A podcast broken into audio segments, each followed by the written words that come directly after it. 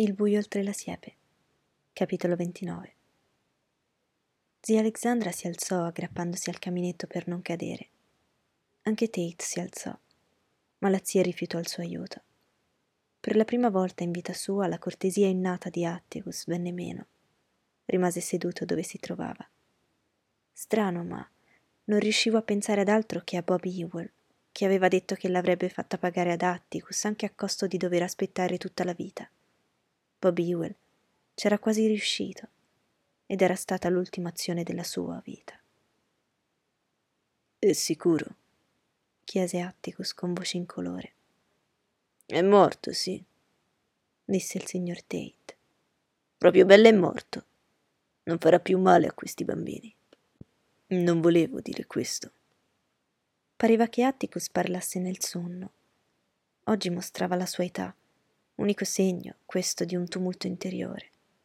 La linea energica della mascella cedeva un pochino. Gli si vedevano rughe rivelatrici sotto le orecchie e più dei capelli, che aveva di un nero lucente, si cominciavano a notare le chiazze grigie sulle tempie. Non sarebbe meglio che andassimo nel soggiorno? disse infine zia Alexandra. Se non vi dispiace, disse Tate, preferirei restare qui. Se a Gem non diamo fastidio, vorrei dare un'occhiata alle sue ferite mentre Scout ci racconta quel che è accaduto. Non ha niente in contrario se vado di là? chiese la zia. Siamo un po' troppi qui dentro. Se hai bisogno di me, Atticus, sono in camera mia. Zia Alexandra andò verso la porta, ma si fermò e si volse. Atticus aveva un presentimento di ciò stasera. Io.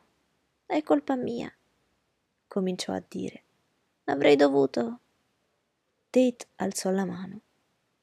Vada pure, Miss Alexandra, so benissimo che colpo sia stato per lei. E non si agiti, via. Se tutti seguissimo sempre le nostre emozioni, faremmo come i gatti che si acchiappano la coda. Miss Scout, vedi ora se puoi dirci che cosa è successo mentre ce lo hai ancora fresco in mente. Credi di farcela? Avete visto chi vi inseguiva? Andai da Atticus Sentii le sue braccia circondarmi e gli nascosi la testa in grembo. Siamo venuti via per tornare a casa. Ho detto a Gem ho dimenticato le scarpe.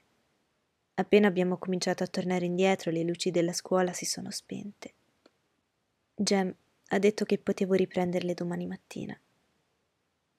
Scout tira sulla testa, che possa sentirti anche il signor Tate, disse Atticus. Mi arrampicai sulle sue gambe.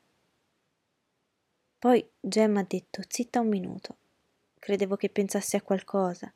Vuole sempre che si stia zitti mentre lui pensa a qualcosa.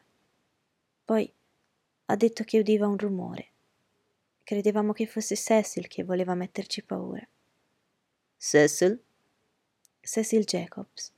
Stanotte ci ha fatto prendere uno spavento e credevamo che fosse ancora lui. Aveva addosso un lenzuolo. Davano un quarto di dollaro per il miglior costume non so chi lo ha vinto. Dove eravate quando vi è venuto in mente che poteva essere Cecil? Molto vicino alla scuola. Ho strillato qualcosa a Cecil. Che cosa hai strillato? Cecil Jacobs è un grosso pulcino bagnato, mi pare. Non abbiamo udito nulla e poi Gem ha gridato Oe oe tanto forte da svegliare i morti. Un minuto, Scout, disse il signor Tate. Signor Finch, lei li ha sentiti? Atticus disse di no. Aveva la radio accesa e anche zia Alexandra aveva la radio accesa in camera sua. Se ne ricordava perché la zia lo aveva pregato di abbassare un po' il volume, affinché lei potesse sentire la propria. Atticus sorrise. Tengo sempre la radio un po' alta. Chissà se i vicini hanno sentito qualcosa, disse il signor Tate. Non credo, Hack. Quasi tutti ascoltano la radio o vanno a letto con i polli. Forse Moody Atkinson era alzata, ma ne dubito. Vai avanti, Scout, disse il signor Tate. Beh, dopo che Gemma ha strillato E, siamo andati avanti. Signor Tate, io ero chiusa dentro il mio costume, ma lo sentivo anch'io il rumore. I passi, voglio dire. Camminavano quando camminavamo e si fermavano quando ci fermavamo. Gemma ha detto che mi vedeva perché la signora Crenshaw aveva messo del colore luccicante sul mio costume. Era un prosciutto. Come sarebbe? chiese Tate colpito. Atticus descrisse a Tate il mio ruolo e le caratteristiche del mio costume. Doveva vederla quando è entrata in casa. Disse. Il costume era tutto schiacciato. Il signor Tate si strofinò il mento.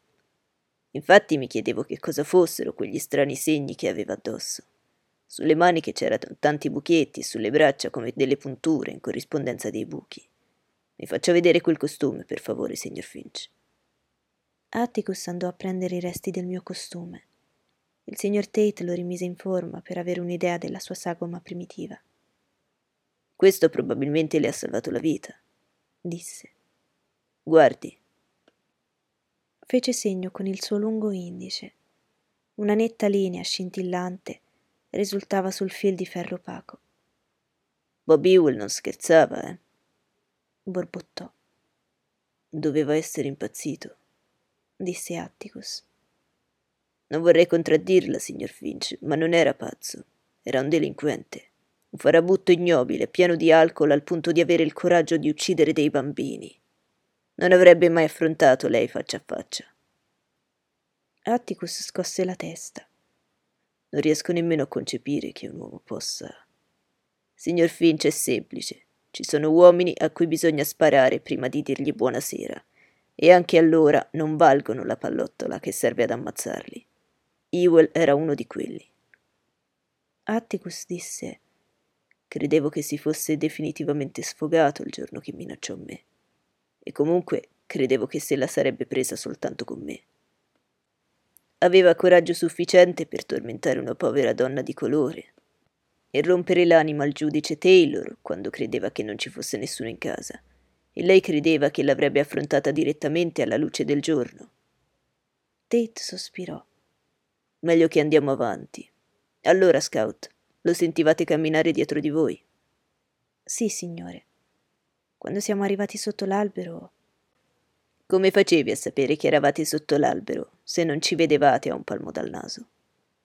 Ero a piedi nudi e Jem dice che la terra è sempre più fresca sotto un albero.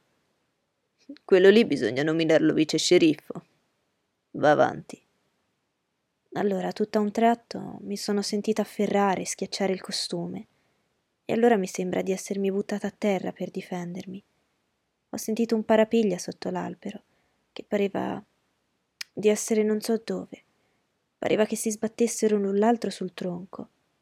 Jem mi ha trovata e ha cominciato a trascinarmi verso la strada. Qualcuno, Bob Ewell, lo ha buttato giù, credo. Si sono azzuffati ancora e poi ho sentito quello strano rumore. Jem ha lanciato un urlo. Mi fermai. Soltanto in quell'istante avevo capito che quel rumore era il braccio di Jem che si spezzava. Comunque Jem ha urlato e poi non l'ho più sentito e subito dopo Bob ha cercato di strozzarmi, credo. Poi qualcuno ha scaraventato per terra Bob Ewell. Si vede che Jem si era rimesso in piedi. Questo è tutto quel che so. E poi? Il signor Tate mi guardava fisso. Qualcuno barcollava e ansimava e tossiva, che pareva stesse per morire. Prima credevo fosse Gemma, non sembrava lui. Così sono andata a cercarlo per terra. Credevo che Atticus fosse venuto ad aiutarci e che lo avessero sgozzato, che rantolasse. E chi era quello che tossiva? Eccolo là, signor Tate. Può dirle lui come si chiama. Nel dir così, indicai con il dito l'uomo nell'angolo, ma abbassai subito il braccio per timore che Atticus mi sgridasse. Non si deve mostrare la gente a dito. È una cosa ineducata. Lui stava ancora appoggiato alla parete come l'avevo visto entrando nella stanza, con le braccia incrociate sul petto. Mentre lo indicavo col dito, abbassò le braccia premendo i palmi della mano contro il muro. Erano mani bianche, bianche da fare impressione, mani che non avevano mai visto il sole, così bianche che risaltavano sulla parete color crema, nella luce fioca della camera di Jem. Distolsi lo sguardo dalle sue mani portandolo ai calzoni cachi incrostati di sabbia. Poi I miei occhi risalirono lungo tutto il suo corpo esile, fino alla camicia di cotone strappata. Il volto lo aveva bianco come le mani, salvo che per un'ombra sul mento un po' sporgente. Aveva le guance tanto magre da essere incavate, la bocca larga e i delicati solchi alle tempie, gli occhi grigi così scialbi che pensai fosse cieco. Aveva i capelli radi e privi di vita, come una peluria al sommo della testa. Quando lo indicai col dito, i palmi delle sue mani scivolarono lungo il muro, lasciandovi strisce di sudore, e lui infilò i pollici nella cintura. Uno strano spasmo lo scosse, come se avesse udito un'unghia strisciare sull'ardesia, ma mentre lo guardavo, la tensione gli scompariva lentamente dal volto. Le sue labbra si aprirono in un incerto sorriso, e quando le lacrime mi riempirono d'un tratto gli occhi, il viso del nostro vicino si offuscò. Ciao, Bu, dissi.